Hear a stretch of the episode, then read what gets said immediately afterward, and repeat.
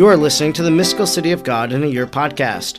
I'm Father Edward Looney, and throughout the year, I'm reading The Mystical City of God, a four volume, over 2,500 pages of mystical revelations received by the Venerable Maria of Agreda. We continue our reading today on day 15 from chapter 8 of Book 1, Volume 1, paragraphs 99 to 105. The crown of 12 stars are evidently all the virtues with which that Queen of heaven and earth was to be adorned.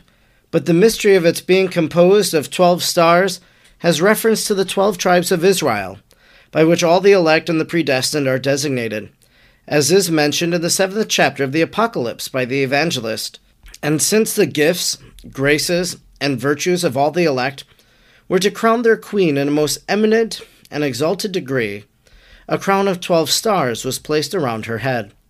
And being with child, in the presence of all the angels, for the rejoicing of the good and for the punishment of the evil ones, who resisted the divine will in the fulfillment of these mysteries, it became manifest that the three persons of the Blessed Trinity had selected this wonderful woman as the mother of the only begotten of the Father.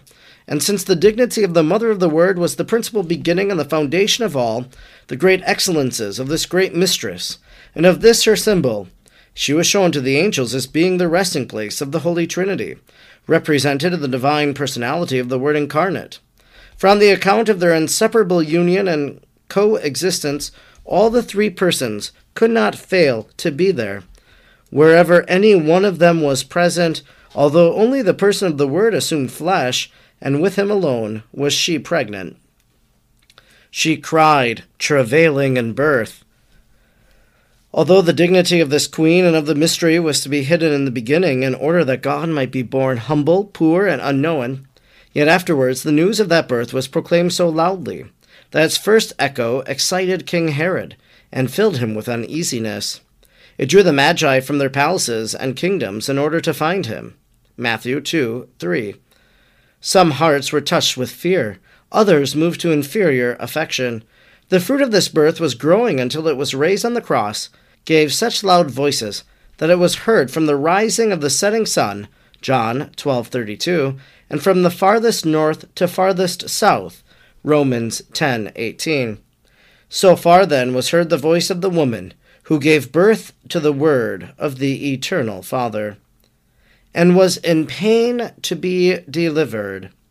He does not say this because she was to give birth in bodily pain, for that is not possible in this divine parturition but because it was to be a great sorrow for the mother to see the divine infant come forth from the secrecy of her virginal womb, in order to suffer and die as a victim for the satisfaction of the sins of the world.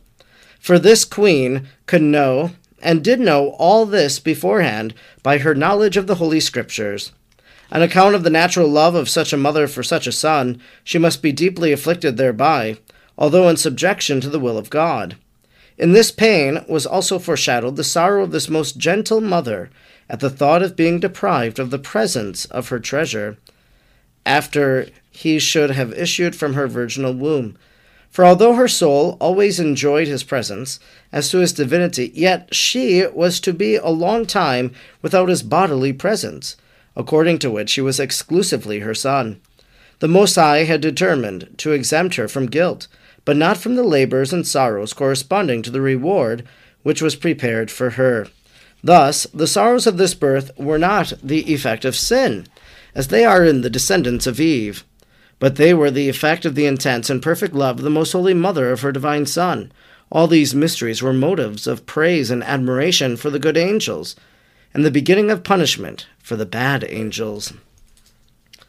And there was seen another sign in heaven and behold, a great red dragon, having seven heads and ten horns, and on his head were seven diadems, and his tail drew the third part of the stars of heaven, and cast them to the earth. Thereupon followed the punishment of Lucifer with his allies. For after uttering his blasphemies against the woman, who had been symbolized in the heavenly sign, he found himself visibly and exteriorly transformed from a most beautiful angel into a fierce and most horrid dragon. He reared with fury his seven heads. That is, he led on the seven legions or squadrons of all those that followed and fell with him. To each principality or congregation of these followers he gave a head, commanding them to sin on their own account and undertake the leadership in the seven mortal sins, which are commonly called capital. For in these are contained the other sins, and they constitute, as it were, the regiments that rise up against God. They are the sins called pride, envy, avarice, anger, luxury, intemperance, and sloth. They are the seven diadems with which Lucifer, after being changed into a dragon, was crowned. This is the punishment with which he was visited by the Most High, and which he acquired as a return for his horrible wickedness for himself and for his confederate angels. To all of them were apportioned the punishment and the pains which correspond to their malice, and the share which they had in originating the seven capital sins. The ten horns were the triumphs of the iniquity and malice of the dragon, and the vain and arrogant glorification and exaltation which he attributed to himself in the execution of his wickedness. In his depraved desire of attaining the object of his arrogance, he offered to the unhappy angels his malicious and poisonous friendship, and his counterfeit principalities, commanderships, and rewards. These promises, full of bestial ignorance and error, were the tail with which the dragon drew after him, the third part of the stars of heaven. These angels were the stars, and if they would have persevered, they would have shone with the rest of the angels and the just, like the sun through the perpetual eternities. Daniel 12:3. But the punishment which they merited drew them down to the earth, and their unhappiness into its very center, which is hell, where they will, for all eternity, be deprived of light and happiness. Jude 6. And the dragon stood before the woman, who is ready to be delivered, that when she should be delivered, he might devour her son. The pride of Lucifer was so boundless that he pretended to place his throne on high, and with the utmost boasting he spoke in presence of the woman, symbolized in the heavenly sign. The son, which that woman is to bring forth, is of lower nature than mine. I shall devour him and destroy him. I shall lead on my followers against him. I shall spread my doctrines against his decrees, and against his laws which he shall set up. I shall wage perpetual war and contradiction against him. But the answer of the Most High Lord was that this woman was to bring forth a man child, who was to reign over the nations with an iron rod. This man, the Lord added, shall not be only the son of that woman, but he shall also be my son true God and true man, gifted with power to overcome thy pride and crush thy head. He will be to thee and to all those who hear and follow thee a powerful judge, who shall rule thee with a rod of iron and bring to naught all thy vain and aspiring thoughts. This son shall be taken up to my throne, where he shall be seated at my right hand as judge. I will place his enemies for a footstool beneath his feet in order to triumph over them. Psalm 2 9. He will be rewarded as the just man, who, being at the same time true God, has done so much for his creatures. All shall know him and shall give him reverence and honor. Psalm 109 1.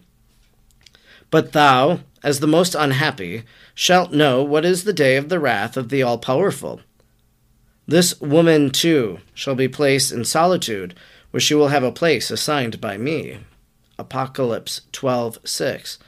This solitude to which the woman fled is the position which our great queen holds as being only and alone, unsurpassed in sanctity and exempt from all sin.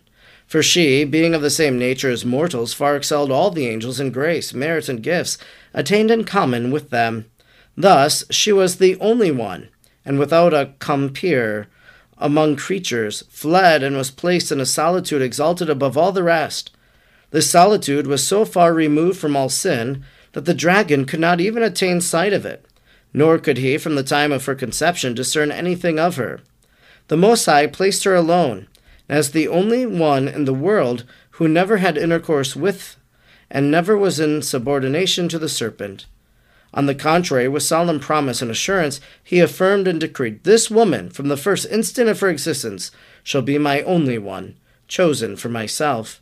I exempt her even now from the jurisdiction of her enemies, and I will assign to her a position of grace, most eminent and incomparable, in order that there she may be nourished one thousand two hundred and sixty days. Apocalypse twelve six. the number of days the queen was to remain in an interior and spiritual state of most exalted and extraordinary graces, which were to be more memorable and wonderful. This happened in the last years of her life, as with the help of God I'll relate in its place. In that state, she was nourished in such a divine manner that our understanding will never be able to grasp it. And because these graces were in a certain measure, the end toward which others of the life of the Queen of Heaven were ordained, and as it were, their culmination, the evangelist makes a special mention of them. This concludes our reading today, day 15, in which we read from Book 1, Chapter 8, paragraphs 99 to 105. A few things for us to draw out from our reading today. We hear in the book of Revelation about the crown of stars that adorned the head of the woman of Revelation 12. And Maria of Agreda rightly points out that those are the virtues, and so there is a devotion to the 12 virtues of Mary, for example. And many of the saints have reflected upon that crown as being of virtues. An interesting aspect of Revelation 12, and Maria of Agreda addresses it, is the idea and was in pain to be delivered. Because in our Catholic tradition, we wonder how Jesus was born. And this is often the great critique of some of the depictions of the Nativity of Jesus that are done in theatrical performances.